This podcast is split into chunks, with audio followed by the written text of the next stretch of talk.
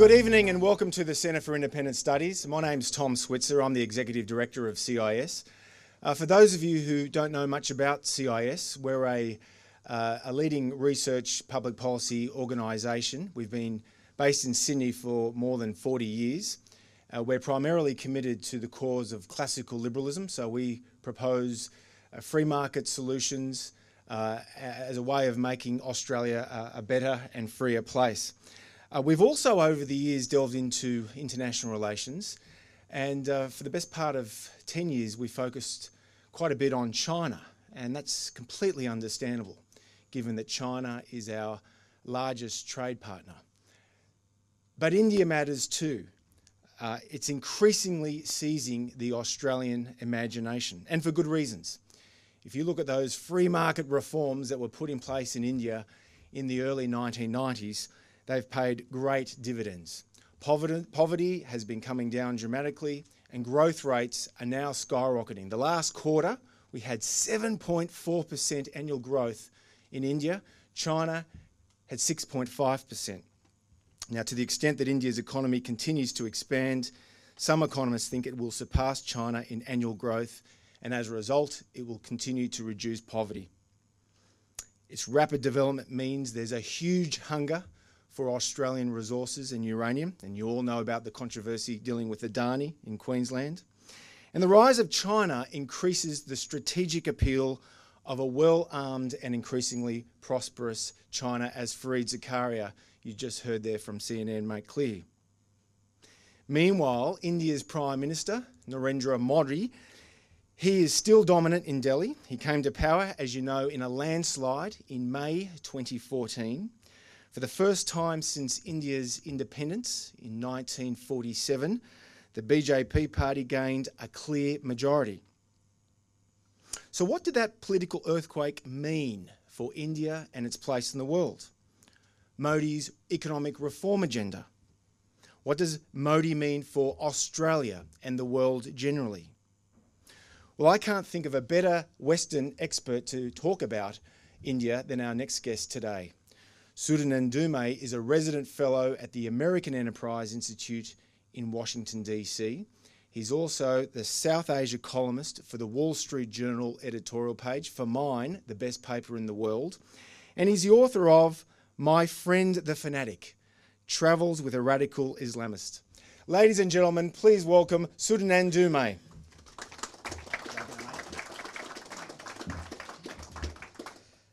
thanks very much for that kind introduction, Tom. Uh, I have never been to CIS before, but uh, reading about it and listening to your description, I feel right at home as someone who works at the American Enterprise Institute and writes for the Wall Street Journal editorial page. Very, we very much share the same set of values and believe that free markets and free people uh, make this world a better place. Now, I have limited time, and the question is very broad. Uh, is Modi a transformative figure? And the obvious sort of response to that is in what way?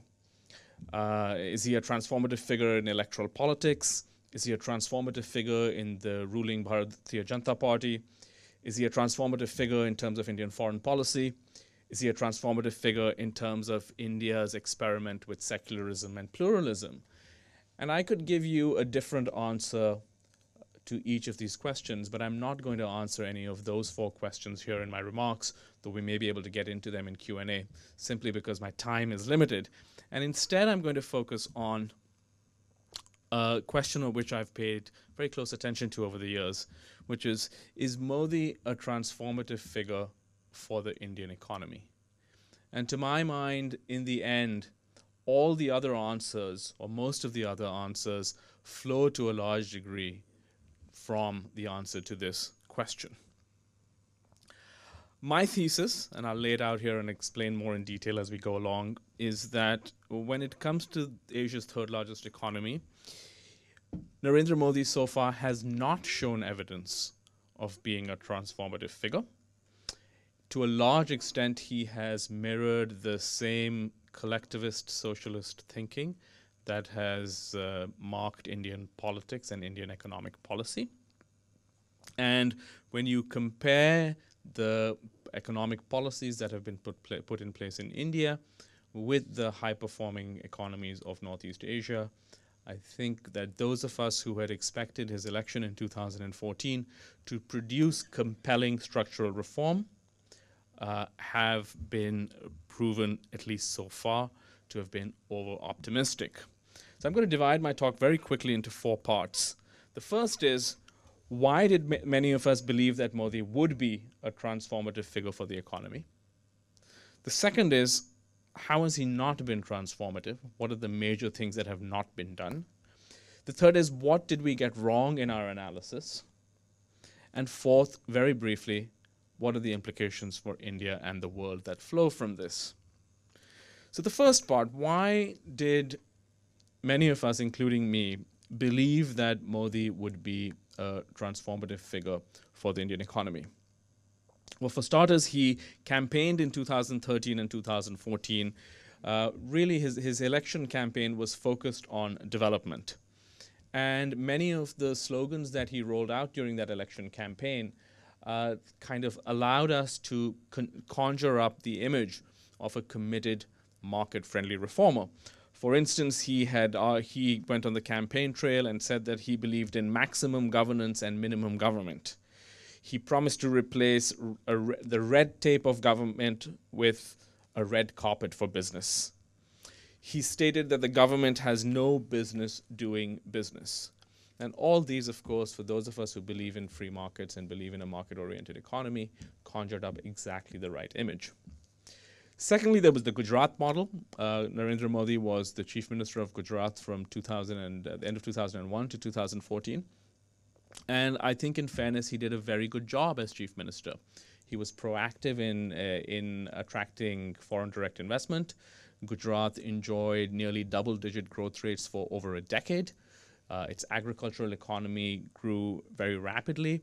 And over his time in Gujarat, he, he, had, he acquired a reputation for being India's most business friendly chief minister and also an efficient administrator. And I think this was entirely well deserved. He'd also developed the reputation for taking politically tough but economically sensible decisions.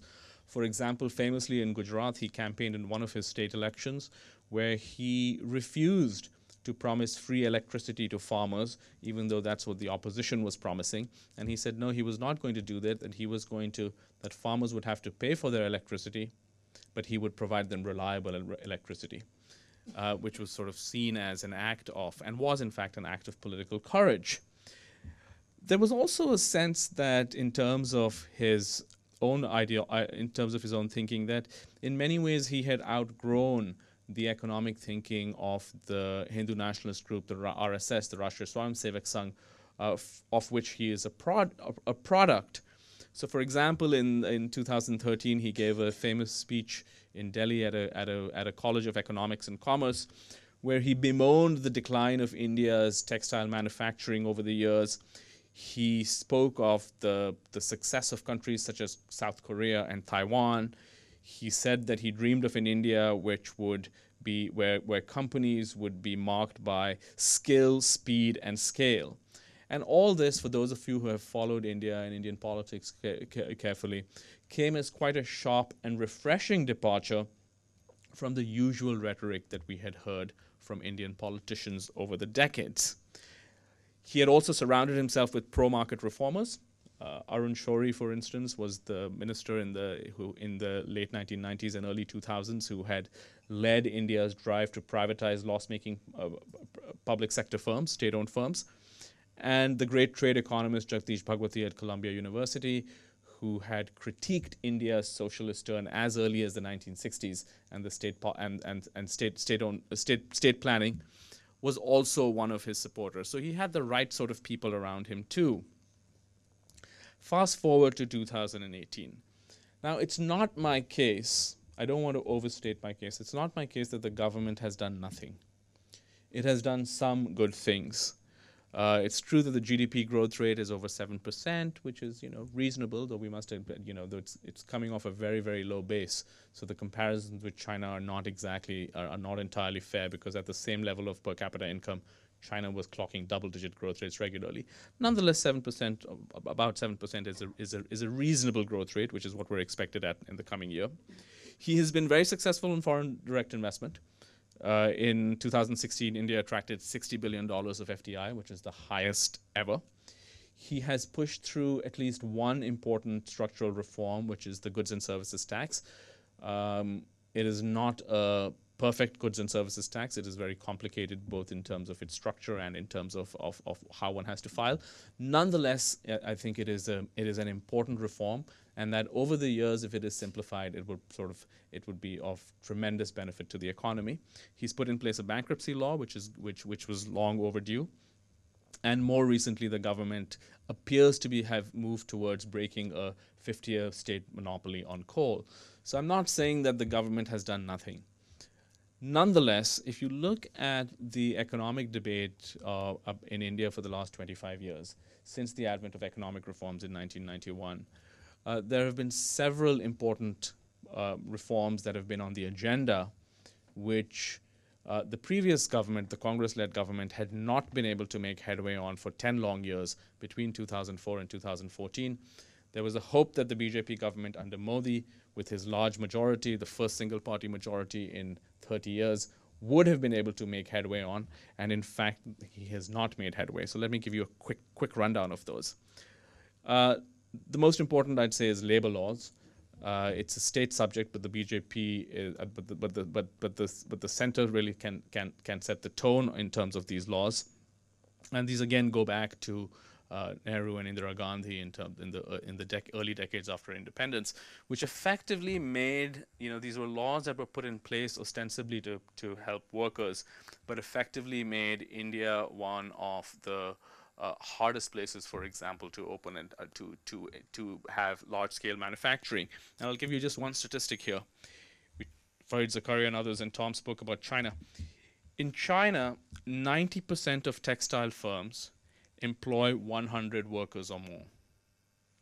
In India, 90% of textile firms employ 10 workers or less. And that contrast, that single figure will tell you in a nutshell what has been wrong with labor laws. Uh, the labor laws, of course, have not been fixed. It doesn't seem like there's any, any signs, any, any movement, any significant movement in that direction. On land, the Columbia University economist had criticized a land bill which had been put in place by the previous government, and he had said that that bill had made it harder to acquire land for industry in India than it was to acquire land on Mars. to the Modi government's credit, they tried. They tried to push reforms here early on in 2015, but uh, they faced political opposition. They quickly backed out and we have seen no real talk of fixing those problematic land laws in more than three years. In privatization, the prime minister said that the business that the government has no business doing business. Right now, the number of privatizations we've seen in nearly four years is exactly zero. Uh, there is some talk of privatizing Air India. If that happens, it would be a great thing. Uh, but so far, we have not privatized even one loss-making firm. Banking, 70% of India's banking sector remains state-owned. There have been some sort of cosmetic moves here and there to tighten up management. No structural reform, no real move to change the nature of the banking system, which is one of the most efficient. And we're finding with the, with the recent scam involving a diamond trader, uh, also extremely corrupt.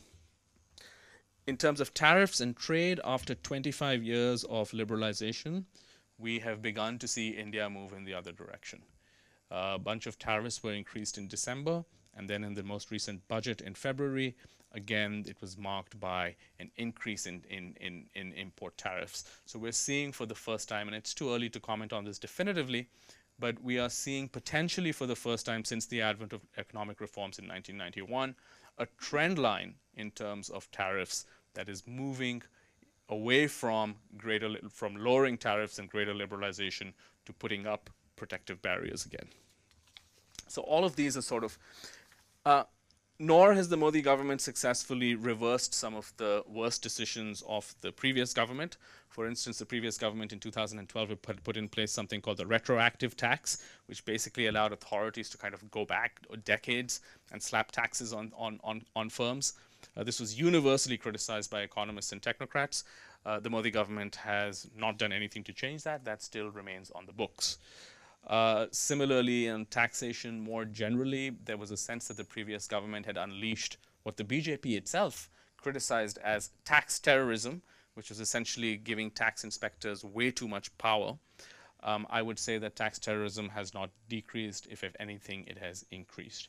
And then, of course, we had the decision of 2016, which was a, the specta spectacular blunder by the government itself, where it put in place the policy known as demonetization, where essentially overnight they nuked 86% of India's currency by value. Uh, this was touted as an anti-corruption measure. It was certainly electorally popular, but the vast, the overwhelming majority of uh, economists think that it was a terrible idea. And the only people who had suggested this before it actually was implemented were an assorted group of uh, of, of, of, of RSS ideologues and yoga gurus. So, going back, what did we get wrong, right? Or what did I get wrong, right? So in the in the the, the two days before the uh, 2014 election, I wrote a Wall Street Journal column, and the headline was "Indians vote for hope," and the reason was all those reasons why I said why we were optimistic about uh, Modi taking control of the economy. Uh, the first mistake, of course, was that we took the slogans at face value. Uh, in Modi's case, maximum governance, uh, minimum government was not any kind of Thatcherite vision. All it meant was that all decisions are going to be concentrated in the Prime Minister's office. It did not mean that the market would play a, a, a much greater role in the Indian, Indian economy.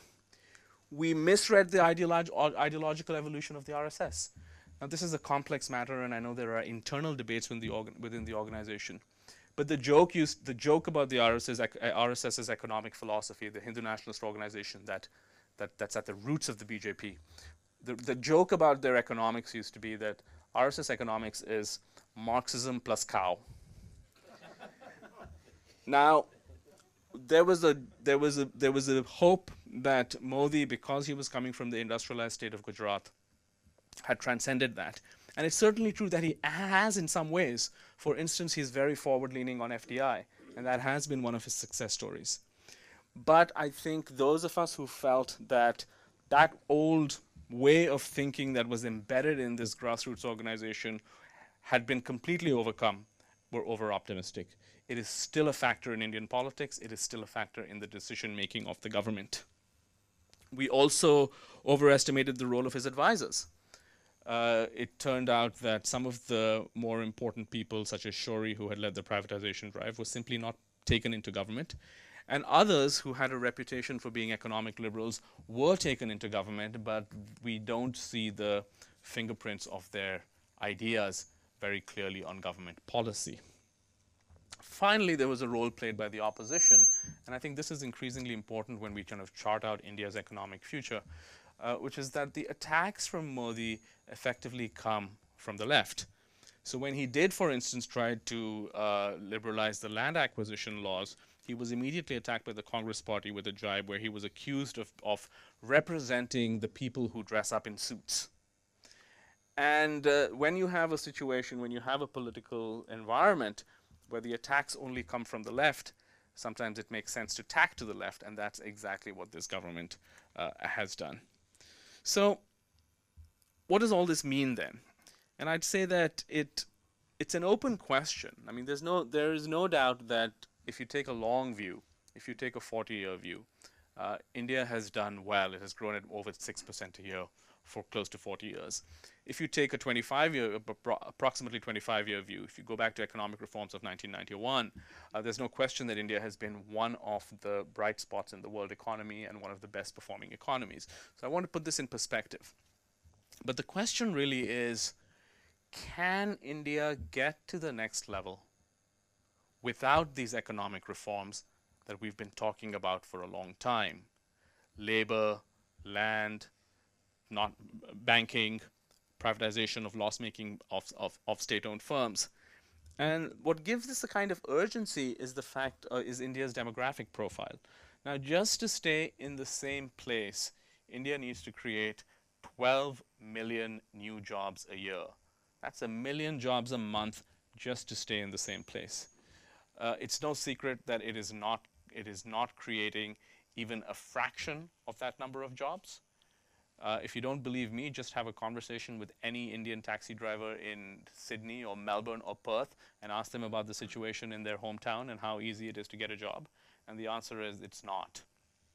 And what we've seen over the past few years is protest movements breaking out in parts of India, which are unusual because they are protest movements that are being led by members of traditionally dominant and prosperous castes. So we've had the Jats who've been protesting in Haryana, we've had the Marathas who've been protesting in Maharashtra, we've had the Patels who've been protesting in Gujarat, and these are all dominant groups. And if you thread this together, what is going on is that even groups who have that have been traditionally prosperous and politically powerful uh, feel that employment opportunities are not being generated. So to me, the sort of the you know the, the jury is still out on whether India is going to catch up with China. But I think that we have to at least start thinking seriously in terms of the Indian political system not being able to deliver the kind of market friendly reforms that many economists think are necessary. So Deng Xiaoping used to joke about, you know, he used to talk about not joke, he used to talk about socialism with Chinese characteristics, which is essentially capitalism. Uh, unfortunately, socialism with Indian characteristics really is socialism. I'll leave it at that.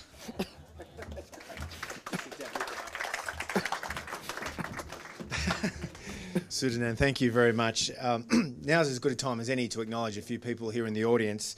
Uh, we have with us here this evening uh, from the Indian Consul General, Mr. S.K. Verma.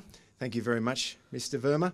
We also have here Damien Tudehope, who is the State Liberal MP uh, for Epping. Uh, Epping is in northwest Sydney. It's home to a pretty significant segment of Indian Australians. Thank you, Damien. And we also have here in the audience Mr. Stephen Loosley, who's a former Labor senator and president of the ALP. Uh, India is a bipartisan issue, and we at the CIS are non political, so it's great to have a Labor and a Liberal here in the audience. Now to our panel. We've heard from Sadanand. We're going to talk about what he had to raise with our following guests Bailesh Singh, Manoj Shuriwan, and Rahul Jetri. And I'm going to moderate it. Sadanand, um, we heard earlier from Fareed Zakaria from the Washington Post and CNN, arguably India's most prominent Western commentator, apart from yourself. Um, he made the point that the central fact of international relations is the rise of China. And what's India's response? And he's perplexed. He's Indian. Uh, he spent the first 20 years of his life in India. He focuses on India a lot. He doesn't know what India's response is. Is it a global power under Modi? Or is it primarily focused on domestic affairs? So I don't think this should be viewed in either or terms. I think that there's no question that India aspires to be a bigger power. Uh, the language that has been used in the last few years is, is, that it aspires to be a leading power in the world. And uh, I certainly think that the Prime Minister's diplomacy has been quite successful in the, in, to the degree that he has sort of invigorated the foreign policy apparatus. He has uh, reached out to global leaders and formed personal bonds.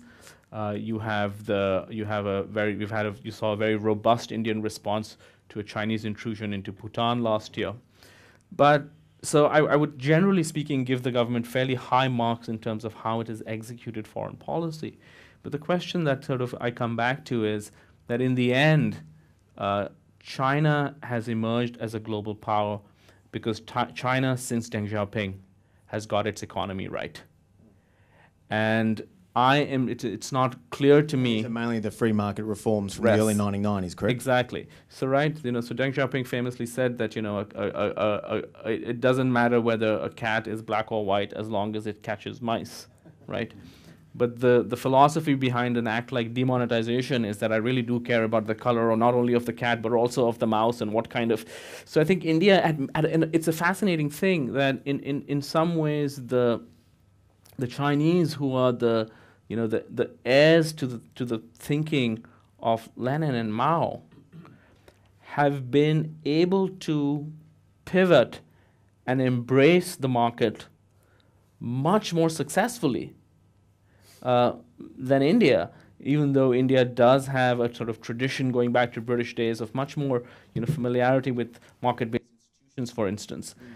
And so my concern is that if the economy, if the politics of India does not produce the reforms that are necessary, then no matter how well you try to execute your foreign policy, you're simply not going to have the diplomatic and military resources to compete with a behemoth like China. well, let's turn to domestic politics. Um, some commentators, Rahul, uh, will lump uh, Modi with Trump and Brexit to demonstrate evidence that uh, this is a guy who's a classic populist who's just tapping into widespread anxieties felt across middle India.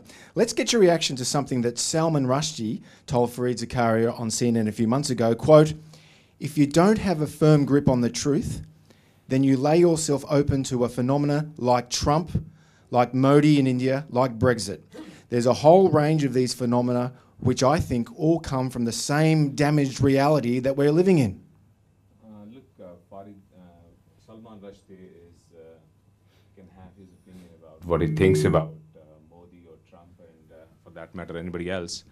And the fact of the matter is, Modi has caught the imagination of India. And the reason for that is his proven record of 12 years of governance in Gujarat. Not only that, the aspiring India at this point of time, where the total population, uh, 70% of the total population is in the age group of 15 to 35, that has a lot of hope. But the unfortunate part which has happened in India is for the last 60 odd years, the politics, the institutions which have been built by the Congress party, they have been so hard to demolish to get any reform through. What Sadanand was saying about that land acquisition bill, because Modi had the uh, majority in the lower house, which he can get through, but as soon as you move to the Senate, what you call here, and the upper house in India, they get blocked. In 2014, BJP was ruling only in five states right now, BJP, after Sunday's uh, election results coming out, they are ruling out of 28 states in 21 states. So after 2019, all those issues which are basically pro-market friendly and all the reforms which have been held back because they all get blocked at the Senate level where you have to do deals and uh, try to push them through in a different way, they will all be a thing of the past. Just to the government's credit, what they've done, you can talk about globalization and India's role in the world, but unless and until you are domestically strong, it is not going to happen. So what Modi did when he came to power, in the last four years, they have opened 320 million bank accounts for the poor of the people. So right now, the subsidy straight away goes to a poor, poor person's bank account apart from that, the demonetization, which people say that has been a failure, and in fact, if you look at all that money, which was the black money, has entirely come into the banking sector. Now, the government can actually look for who has had the money. And now, they can just go after the people looking at how they have acquired that money. The new rule which is coming about non-declared property, because a lot of the real, everywhere in the world, a lot of money which is laundered always get uh, laundered in real estate most of the times. So the new law which is coming about clearing all that uh, in just terms of on non-declared property, that is coming to get enforced now. We understand being pro-market uh, and being supporter of BJP right from day one, we understand it's been a tough road. And the unfortunate part which has been is when politics is played at every single point, for no irrespective of which country you come from, that is what stalls the growth of the country.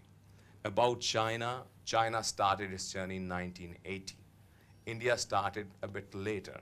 And then there were all these corruption issues, all this money siphoned, and the constant threat of terrorism, which actually takes India back every time where a lot of companies, they were feeling that they can't invest money in India. In Mumbai, we had attacks. We had attacks everywhere. So those things has basically stopped a lot of stuff.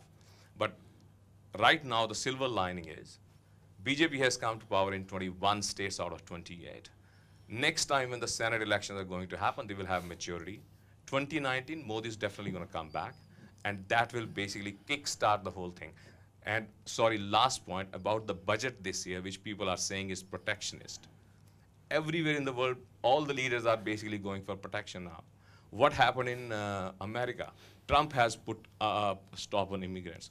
What's happening up here? Labour Party is against Adani. They are trying to do something up here. So everywhere in the world, all the leaders, Brexit happened. So these are the issues. Being election year for Modi, he had to make sure that he comes back in power, take everybody along, and next time when they come back, they will have much better maturity to do the right thing. And Manoj, let me bring you in here because the conventional wisdom, uh, I think, is a bit like uh, Rahul there. That the um, we all know that the the Gandhi Nehru dynasty was front and centre of Indian politics for decades, possibly going back a century. Uh, Rahul Gandhi, the current opposition leader of the, the left of centre uh, Congress Party, a son, grandson, great grandson of prime ministers. Uh, he's on the political back foot, and there is this sen- consensus that the BJP is on the cusp of wiping out the Congress Party. Your response? Yeah, I don't think so. This is correct because uh, uh, Gandhi, definitely, they were in power for many years, but that's all because of India as a democratic country. People voted for them. People liked them, and they did a lot of lot of revolution. I mean, if I go back to when India was free, that was in 1947, we were one of the poorest country. Uh, and our life expectancy, if I talk about health, that was about what 40 years, 35, 40 years. That was, and we were actually importers of all the food grains.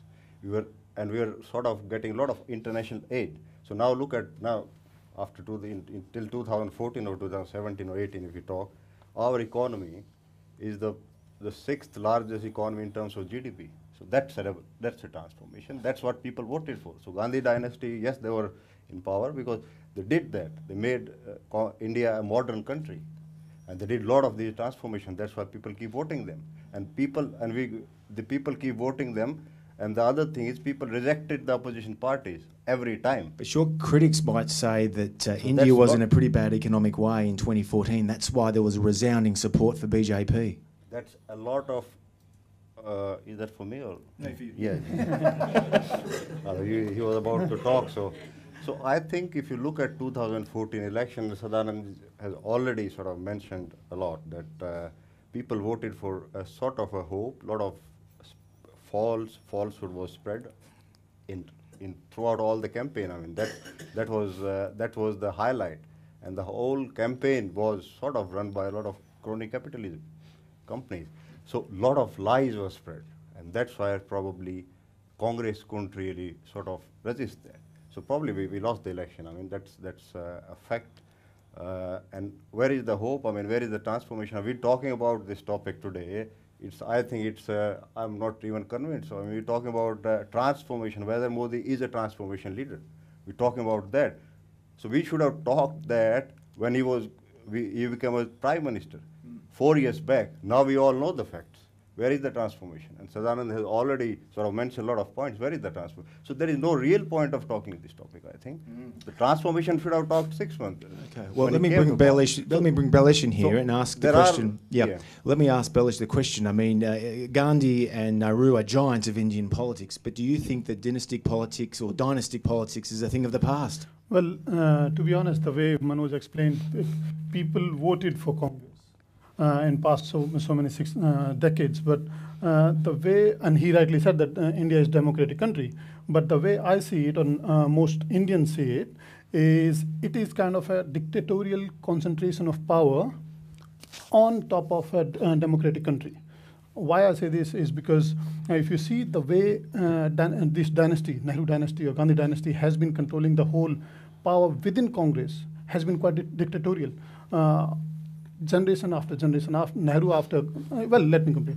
Nehru and then uh, Indira Gandhi and then Rajiv Gandhi and then uh, Sonia Gandhi and then Rahul, Ga Rahul Gandhi. Now, in recent elections, there was there were no transparent elections, and uh, Rahul Gandhi was put on uh, this uh, position without any transparency, without any elections. Now, if you talk about democracy, if you talk about participation, then th it has to be reflected in the party itself. Now yes, India is a democratic country and it has been electing Congress for last few decades because of very uh, able opposition. But last few uh, decades, if you see, the steady growth, uh, growth of BJP, and now if you can see from 2014 to uh, 2018, BJP has grown from seven states to 20 states. And Congress has declined from 13 states to three states. What does it reflect? Indians are sick and tired of this dynasty politics. Indians are sick and tired of continuous hope, false hope, that uh, Nehru ga- gave this uh, slogan, Garibi Hatao, which translates uh, remove poverty. Then uh, his, his daughter, Indira Gandhi, she also gave same slogan. Rajiv Gandhi gave, gave same slogan. And now, fourth generation, four generations, they are giving same slogans that uh, Garibi Hatao means remove poverty. But the thing is, Congress relies on, uh, on India being poor. And So, so, so then, in, just quickly, just so the Indians then are a bit like the Americans. They're sick and tired of dynastic politics. So no more Bush, no more Clinton, no more Gandhi, no more, no, no more Nehru. no, and no, no more corruption. You're responsible no, for that. No more corruption, which was Manoj which- is- no more corruption, which was um, product of uh, Congress. Yeah. Let me tell my friend Balesh that in this government, Modi's government, out of let's say 100 cabinet ministers, 30 percent of them are dynasty background. This is a fact. Okay. This is not my estimate. Let me let me let me tell. Now that is 30 percent is the has a dynastic background, or they are pursuing this dynasty politics. So that is 30 percent. So they don't they, they can't actually talk about that. No, no, I can Now let, explain let, that. let, let, let, let me explain let me finish. I am not finished yet. Sorry. So that is Feel like the- we're in that India is here Modi's- watching one of those Q&A that, shows. that is that is Modi's cabinet ministry. This is a fact. This is all in public domain. You can research Okay. it. Let me let me finish it. Let's Now, apart from that, there are few chief ministers of BJP government who has got a dynastic background. Vasundhara Raje is absolutely dynastic. She, her, her son is a dynast. His son is a, uh, in politics. Brother, sister, everybody is in politics. If you talk about Raman Singh, who is another chief minister of one of the BJP gov- government, he got a dynasty background. His son is MLA or MP or something. Now we talk about uh, any of them. There are a lot of other examples. You know, I won't really elaborate it, but there are a lot of examples. So where is the dynasty? What are, what are they really talking about? I can't understand that. How Balesh, can you quickly. talk? Balesh, quickly. And the other thing is, Congress is a democratic party. There is an election happens for president of Congress. That So election Rao- happen. Anybody can contest. So Rahul anybody, Gandhi- Rahul- Rahul Gandhi was anybody- selected by election? Yes, that, that, that's definitely product. You go and go and check election commission website. There is a process. Okay, no, anybody can quickly, contest Balesh, election. quick response So there and is a then we'll go to democratic, Balesh, there is a quickly. democratic setup. Yes, leaders of Congress like dynasty. The leader of Congress like like Ga- Gandhi family. Thanks for that. Thank No, you. li- Yeah. the leader of Congress, whoever they vote, that, that's all done. Okay. Public domain. Let's So quickly. There is, Yeah. there is no real very quickly, sort of uh, very discussion quickly, on that. how Modi is clearing up dynasty is this.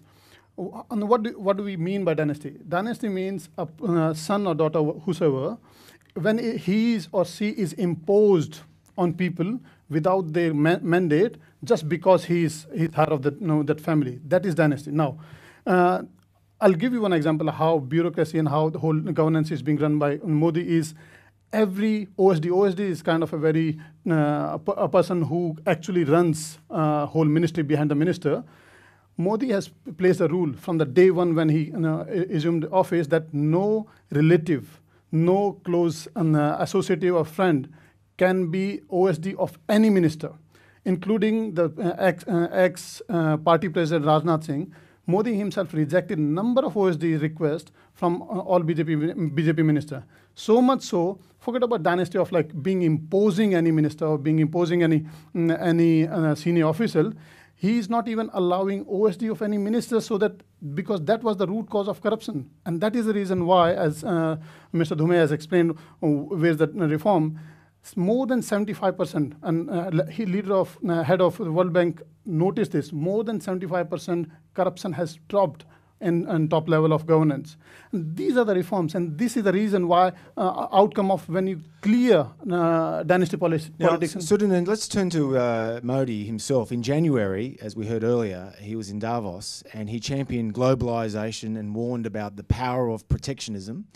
But as you've pointed out here this evening, in his most recent budget a few weeks ago, um, this was a soak the rich protectionist strongman of the sort familiar in many poor countries.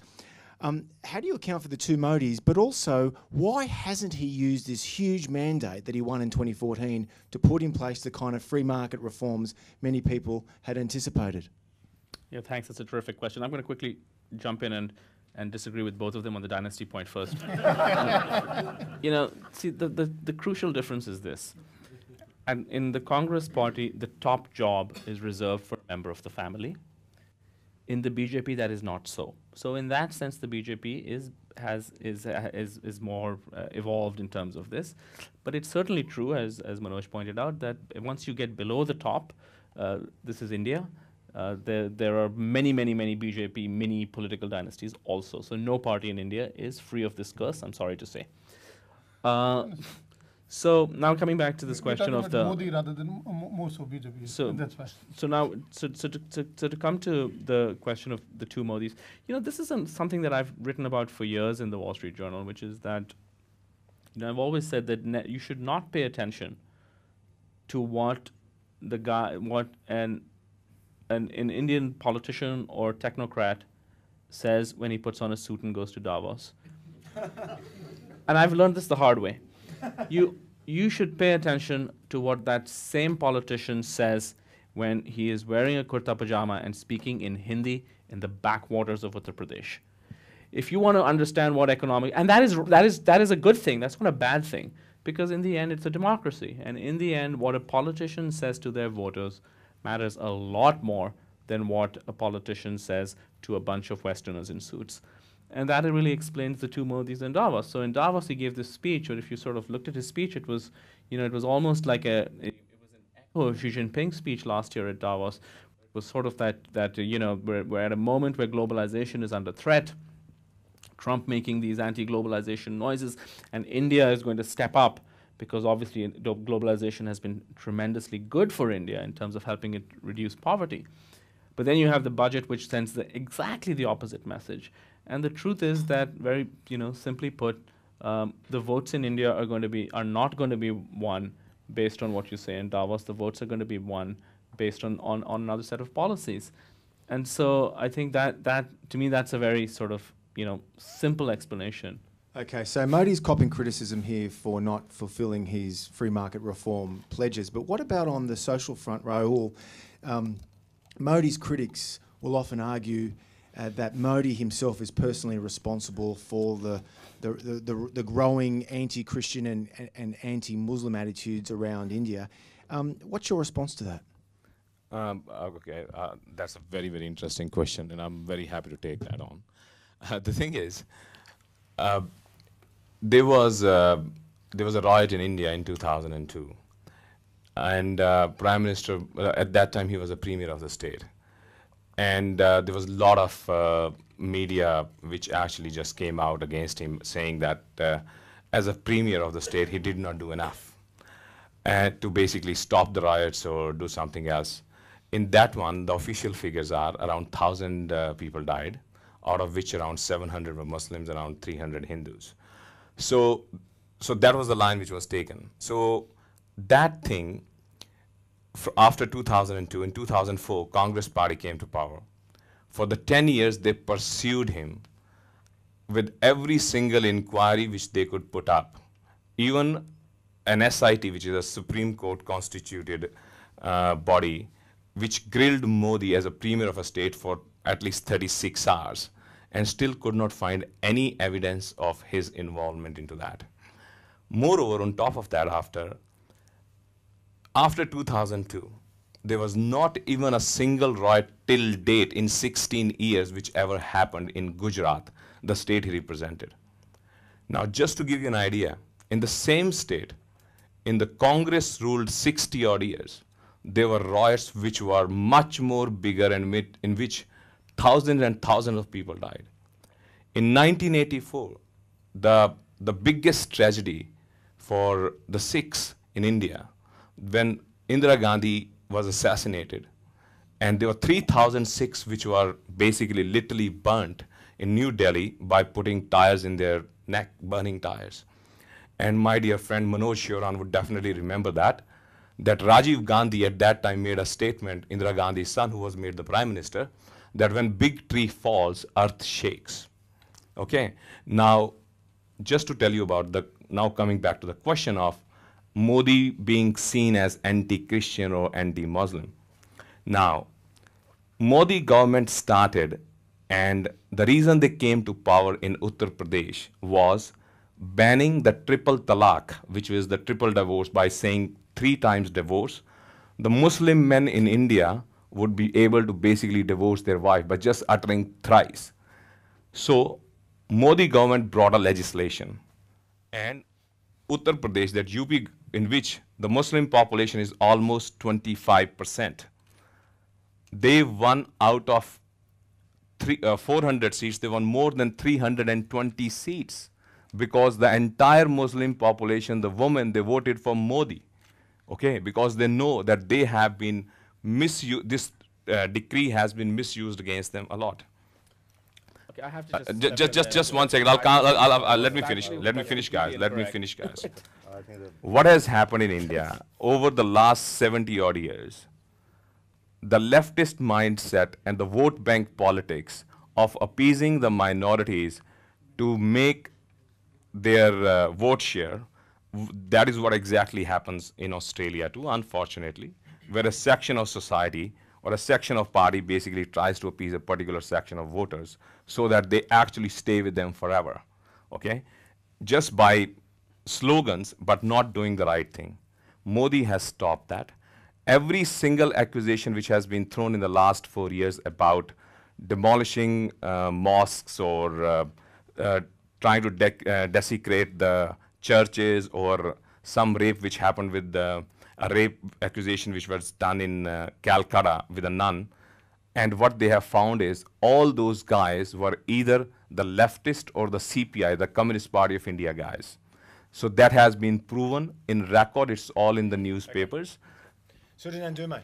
Yeah, I mean, I, listen, we're all entitled to our own opinions. We're not entitled to our own facts. And there is absolutely zero evidence to suggest that Muslim women uh, voted overwhelmingly for the BJP. It's certainly true that the BJP scored a very big victory in Uttar Pradesh, where the Muslim population is about 18%, not 25%. And uh, that's part because there was a consolidation of the Hindu vote across castes. There's zero evidence that the Muslims voted for the BJP. That's that's fine. You know, there are a lot of you know the ethnic groups can choose their. I'm not saying that this necessarily, you know, is is sort of uh, reflects poorly on the party, but it's simply untrue to claim that the BJP is hoovering up large numbers of Muslim female votes because that's there's absolutely no data to support that. So that's my first point. Um, the second point is that you know I think that this is uh, a much more uh, complicated and delicate question than you know that can be answered by, by taking party positions. Um, the fact is that I would argue that there has been, uh, you know, in, in Indian secularism is going through a crisis right now. And it's certainly true that in the traditional model of secularism that was followed from the time of Nehru in 1947, uh, there was a tendency to ignore the radicalism that was on the Islamic side, because there was a sense that the Muslims were a small and vulnerable minority, also there was a sense that because clerical authorities in the community had a very large political voice, it was better to stay clear of that. And that has been my long-standing criticism of the Congress and the Nehruvian brand of secularism. But this is not. One, one, one can accept that criticism uh, while also accepting that there are genuine problems uh, in the BJP's approach to these issues. And fundamentally, the problem really here is that the, if, if the left in India makes the mistake of not distinguishing between ordinary Muslims and Islamists, the right in India makes the mistake of discriminating against in their rhetoric and in some of their policies towards ordinary Muslims who have nothing to do with extremism. And this is a genuine issue. It can't be swept under the carpet, and certainly shouldn't be sort of uh, shouldn't shouldn't shouldn't be uh, evaded or brushed over. There is so much to say about India. We have to move on just quickly. I want to ask uh, a question to um, to, Be- to Balesh about um, one of the big issues in Australian politics right now is the controversy over this Adani mine. Now, there was an op ed piece in the uh, Financial Review last week by a chap named Danny Price, Managing Director of Frontier Economics, and he makes the point, and this is more or less the federal government's position and the Modi government's position, it's meeting stiff resistance, especially here in this country. Adani's coal will provide power for lights, clean water, and jobs in India. We need sensible climate policy here before lecturing others. What's your sense of this Adani debate, and do you sense that this could lead to um, anti Australian attitudes in India if we reject the bid?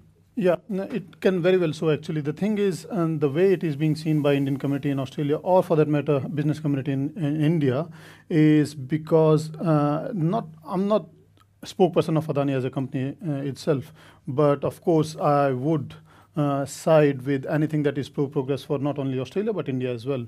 Now, Adani as a business is good for Australia. And that has been uh, the stand of local people, indigenous, indigenous, people, and of course, both sides of politics, Liberal and, and Labour, before the Labour, uh, for whatever political reason, it flipped. Now, uh, we see the more and more influence from Greens for, for their own political gain on locals as well as on labor, and that is the reason why they flipped. Uh, Adani as a business, of course, it's good for local community. Of course, it's good for India-Australia ties, and of course, it is. Gonna, you cannot uh, on on a developing nation like uh, India, you cannot impose the restrictions of or, the burden of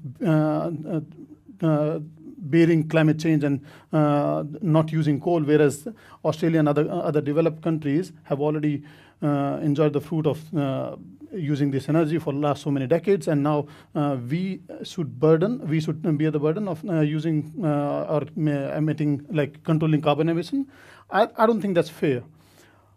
Coal being the cheapest source of power in Australia, and coal being a very feasible uh, source of power in India is very much instrumental for India's growth. But uh, on that point, I would also like to add one more thing on uh, uh, Sadanand's point that secular, as he said, secularism in India is in danger right now.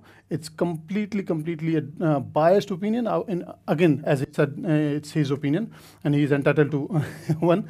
The, the, the problem is this, as he rightly mentioned, that Nehruvian secularism was uh, siding towards minorities, especially uh, an Islamic minority, and ignoring their, uh, the problems of uh, within Islam and Islamic terrorism. And that has led in last so many decades that marginalization of Islamic community within themselves, and that's why there is so much grudge. And that's why that is one of the sign is a number of states like Gujarat or UP, number of riots, small or big, and every year, number of states, number of states. Now BJP and especially in uh, Modi's model in Gujarat and for that matter in, in uh, nationally, is forget about Hindu, forget about Muslim, everyone is Indian. And his slogan, most popular and most uh, most effective one, is "Sabka Saath, Sabka Vikas." He doesn't care whether you are Hindu or Muslim and that is the reason uh, and, and that is the reason uh, why okay. muslims have accepted we want to get off in yep. gujarat okay. and others now i was just going to say that the broad cross section of uh, indians are obviously hindu uh, indians but there is a population of i think 180 million muslims or thereabouts second just, largest it's the second largest population of muslims in the world yes. after indonesia fascinating manoj yeah. now my friend balesh and rahul are trying very hard to justify this they're trying very hard to justify but the reality is. Modi is a product of RSS. Yeah. What is RSS? RSS has got one ideology. They don't, they don't allow different views to, to work together or different thoughts. That is one school of thought. So how can the, are they trying their best to sort of defend no, that? we don't need to try. RSS, they only got one ideology. Now I will ask them a question. Mm. In UP and in Gujarat, let's say talk about UP. UP got a massive population of Muslim and they did not give any tickets to, to contest election. Let, let, let, now, where is that? So, what is me now, similarly in Gujarat, similarly, similar thing happened in Gujarat. I'll answer that. I'll they don't that. want, they yeah, didn't given any. So, so if you RSS has got one school of thought and they want to impose that school of thought to oh, to the whole country. Okay. okay. Yeah. Now let, let me answer that. Let me very quickly is, answer this that. Is against, this yeah. is against the Constitution of India. Okay. Uh, okay. Let me just quickly answer. Right, Rahul has a wrong. They're trying their very best quickly, to defend very it, but quickly, I don't let me think answer it's, that. it's happening. In any democratic process, when you are fighting elections, You fight elections to win. You don't fight elections because you want to appease some particular portion of the community to make sure that is what you're doing. Let me just ask a very simple question from no no no let me let me let me just let me just tell you let me just finish first. When BJP came to power in 1999, BJP was the only one who appointed Abdul Kalam Azad as the president of India. Okay? They were the only one. When Congress came to power in 2004, Abdul Kalam Azad was still eligible to have another term. Most of the presidents in India, they go for two terms. But Congress party rejected him. Why? What was that? Number two. What did you no, do no, no, no, Ansari, who was the vice president? No, so he just retired. yeah. to be pre- no, no, he just What did you do with retired. No, no, he just retired. This is not anyway, he just retired. example. So, so finally, I don't agree with that. finally, in here, there are 400,000 Indians living in Australia right now. Do you think that Indians would be, should be, Indian Australians should stand up now and say, because we are 400,000, we are minority, give us a ticket? No. When someone is eligible, when someone proves their metal, then only they should be getting a ticket, no matter what party they belong to. So that is the argument. That's what I'm Now it's time for Q and A, saying and our first question will come from uh, happen. Ardi You need- you need Saxaria. Our first question will come from Ardi Saxaria. He's at Indian Politics Lively. Ardi is a uh, an exchange student, uh, Indian exchange student at the Australian National University, and we're delighted to say she was a summer intern here at CIS. Ardi.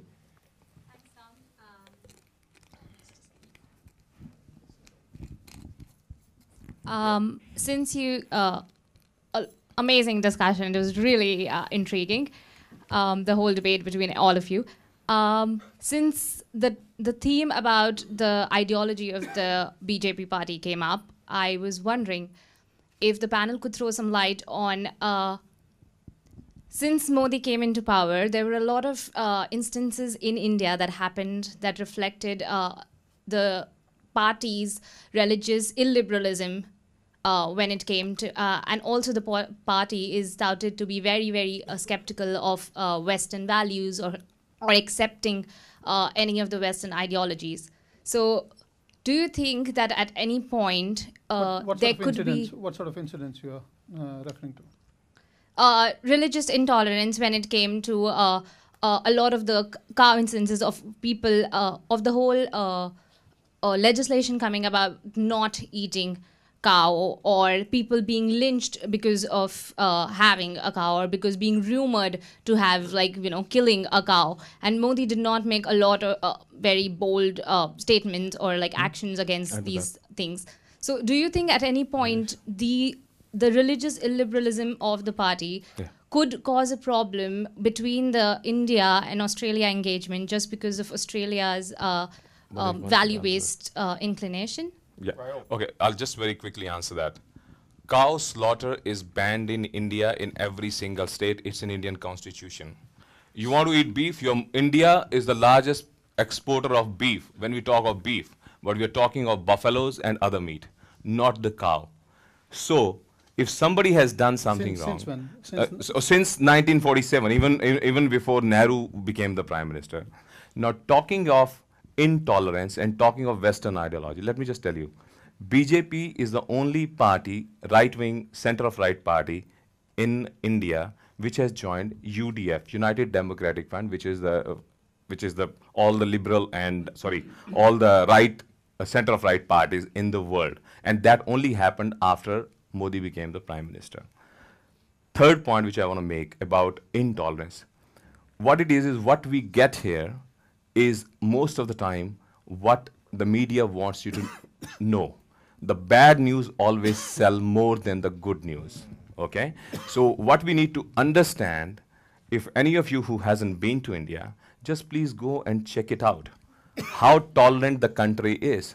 There are more than 1400 languages spoken in that country all indigenous religions which have emanated from India had never had any riot in between them, whether they are Hindus, whether they are Jains, whether they are Sikhs, whether they are Buddhists, okay, and, and even with the Christians. So tolerance is not an issue. It has just been created to malign the BJP government for the simple reason to get people on one side because of vote bank politics, which has kept the Congress in power for the last 60 odd years.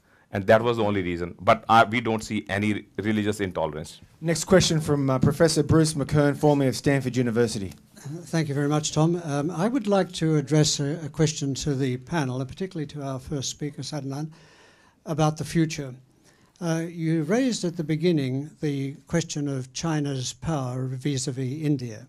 And I agree with you that in, in order to be able to counter China's power, India has to have a stronger economic base. I have recently read um, a review, but I've not read the book yet, uh, of a book by an Indian woman called Dreamers, and her name I think is um, uh, Snigdha uh, Poonam. Uh, and she is very pessimistic about the social impact of the inequality in China, in, in India, over the next few years. Something of the order of 500 new people, new births will happen between now and 2050.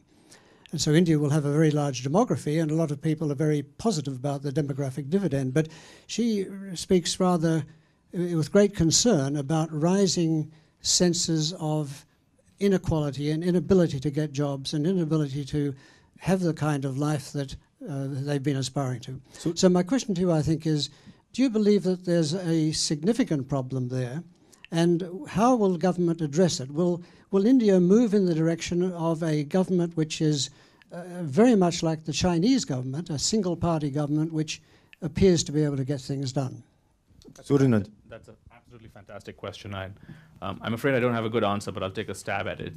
You know, the, the demographic question in many ways is a central question because when you look at India in a glass half full way, it really is about, to a large extent, the young demography and the fact that you know when you look at the at a pyramid, India is going to have many more people at a working age and relatively few people who are of a retirement who, who are past retirement. But the flip side of the demographic dividend is precisely this: for this to work out, you have to find ways to ensure that that, demo, that, that, though, that, that young population is productively employed, which is why the economic question um, has been so central. To add another wrinkle to this, if you look at India, uh, if you look across the country, the parts of India that are more prosperous, the, the parts of India that are more, pros- more prosperous and generally better governed uh, along the western and southern coasts are also the places where, generally speaking, they have reached replacement levels of fertility. And the parts of India that are least well governed and with the lowest rates of, rates of literacy and the least job creation are the ones that are of the Hindi heartland, for instance, where the, demo, where, the where, where, where birth rates are not expected to reach replacement levels for another 100 years or, or longer. So I think it's a genuine, uh, it's, it's, a, it's a central question the country is going to have to grapple with it. I'm not in a position to, to say whether Indian politics is going to evolve in a Chinese direction. Um, but I think it's a very good question, and I think that at some point, whoever is in power, whether it's Modi or someone else, they have to come to grips with this because unless you can get the economy to start delivering jobs, you're going to get a situation where you have many young people who are uh, who on television and in movies and so on have aspirations that are much greater than their parents and grandparents. I'll give you one quick anecdote before I sort of wrap up this, this question. You know, I was in uh, talking to someone in Delhi a couple of weeks ago, and he was telling me how horrible his life was. And I asked this person about, you know, how much he had studied. He'd studied till fifth grade, and uh, whether he had, when he had grown up, whether he'd had a television or a refrigerator or a mobile phone. And he said he'd had none of these things. He had all of them now his, he expected his children to go to university. And so then I said, Well, how can you possibly say that your life is worse? And he says that, Well, you know, the aspirations are so much greater. And the, the, the gap between aspirations and what the economy is going to deliver central question. And I would say that this is what all po- politicians and all political parties are grappling with. We, one more question. Yes, sir. Thank you. Uh, Pawan Luthra, Indian Link. Uh, Thank you. Sadanand, good to see you. You were here about three years ago. And at that time, uh, when the Modi government had just come into power, you had said that the BJP government was uh, a party of opportunity. Uh, do you still think it is the party of opportunity or has it lost its way? Number two, which I wanted to check with you, was that uh, on the foreign policy front, China has been quite aggressive in its international politics. South China Sea, the One Belt, One Road policy, uh, setting up a naval base in Sri Lanka. Has the Modi government in the past four years been outplayed by China in international affairs? Two very good questions. Uh, I would certainly say from my comments that the, the, the BJP has not uh, lived up to my expectations of being a government of opportunity. And I think it has been it has not been a true successor to the last BJP government between 1998 and 2004, which really was one of the most reformist governments India had seen. So we've seen the BJP move to the left on economics compared to its own past and not live up to the expectations of reform uh, you know, hope springs eternal, and I hope that we are right. And post 2019, something is different. But based on the evidence so far, uh, they have certainly not lived up to expectations. On China, I think the government has actually done a good job. I mean, I think what's what's what's happening here is that as China becomes more and more aggressive, not just in the South China Sea but in the Indian Ocean, uh, the fact is that India is being forced to play defense. This is not the fault of any particular Indian government. Uh, this is just simply a reality that China has become more influential today in Sri Lanka than it was earlier. I was just there, I saw the Prime Minister. You can see Chinese construction all over the island.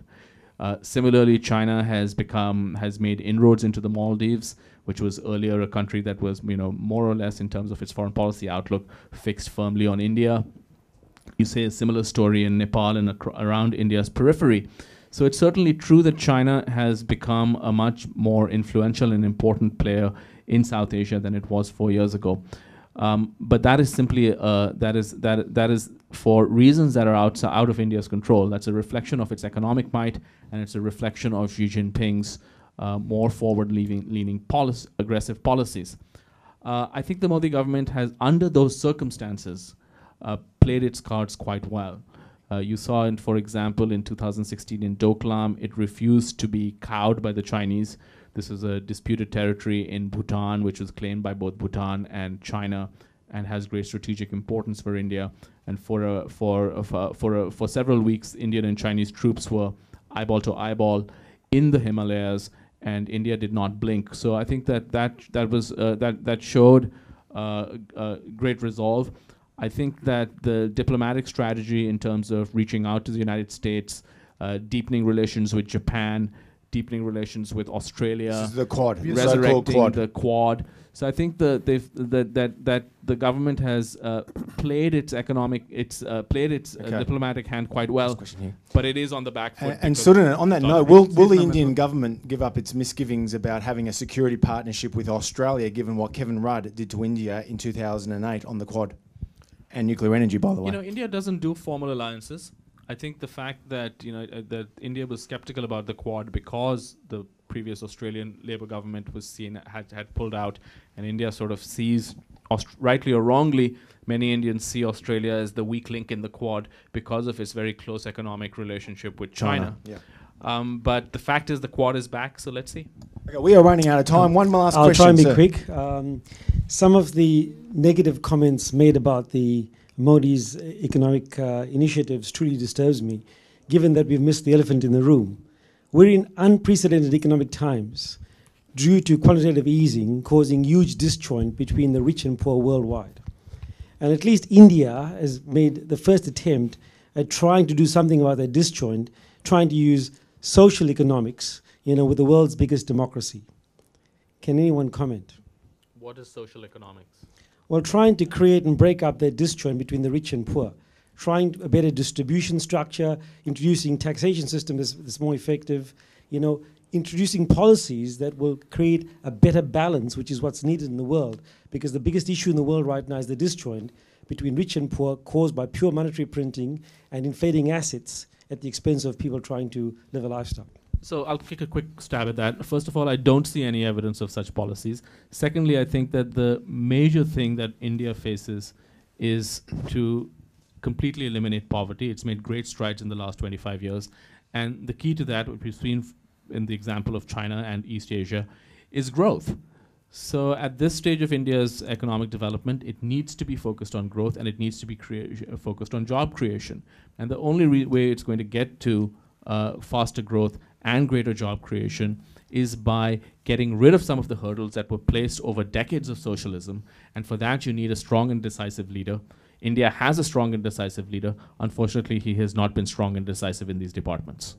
Okay, now we are running out of time. Uh, I want to um, thank the panel, but before we do that, I want to introduce uh, a board member to do the vote of thanks.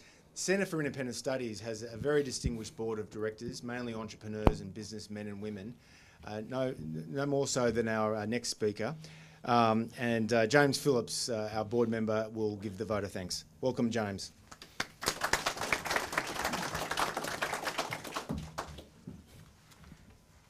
thanks, Tom.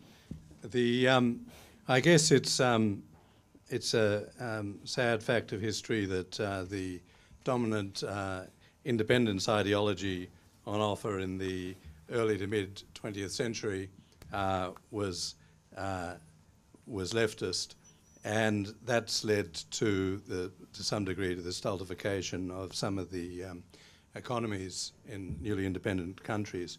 Uh, the, um, it's very exciting to see India uh, moving away from that legacy since the early 1990s. I actually, um, I must have been extremely young at the time, but my first trip to India was when I was um, uh, in, it was in the 1980s.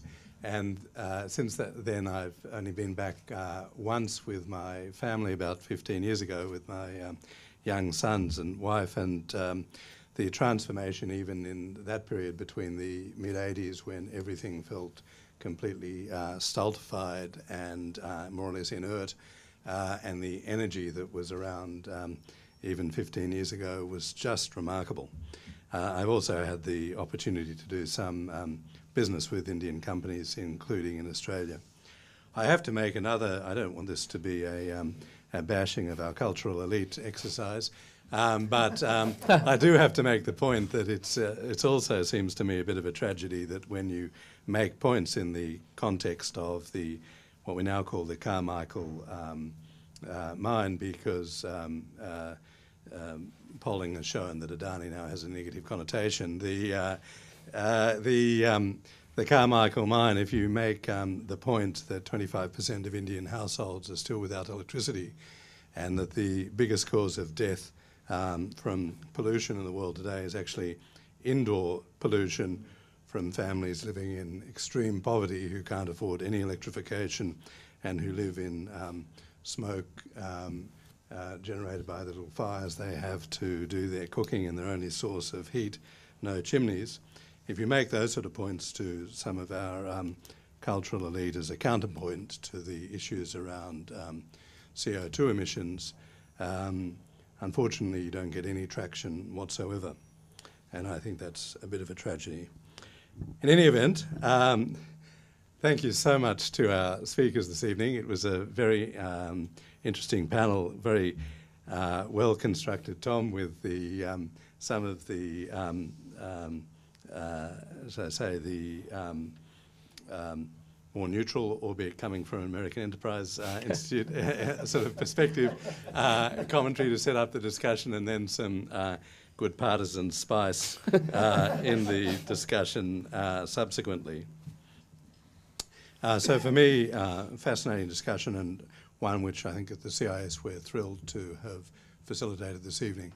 And we do very much hope as well that some of you for whom this is your first time at the CIS, that you'll um, show some interest in us. One of the uh, wonderful things about the Indian community in Australia is um, how enterprising it is and what a wonderful contribution it's making to the Australian economy as well as to other aspects of our lives.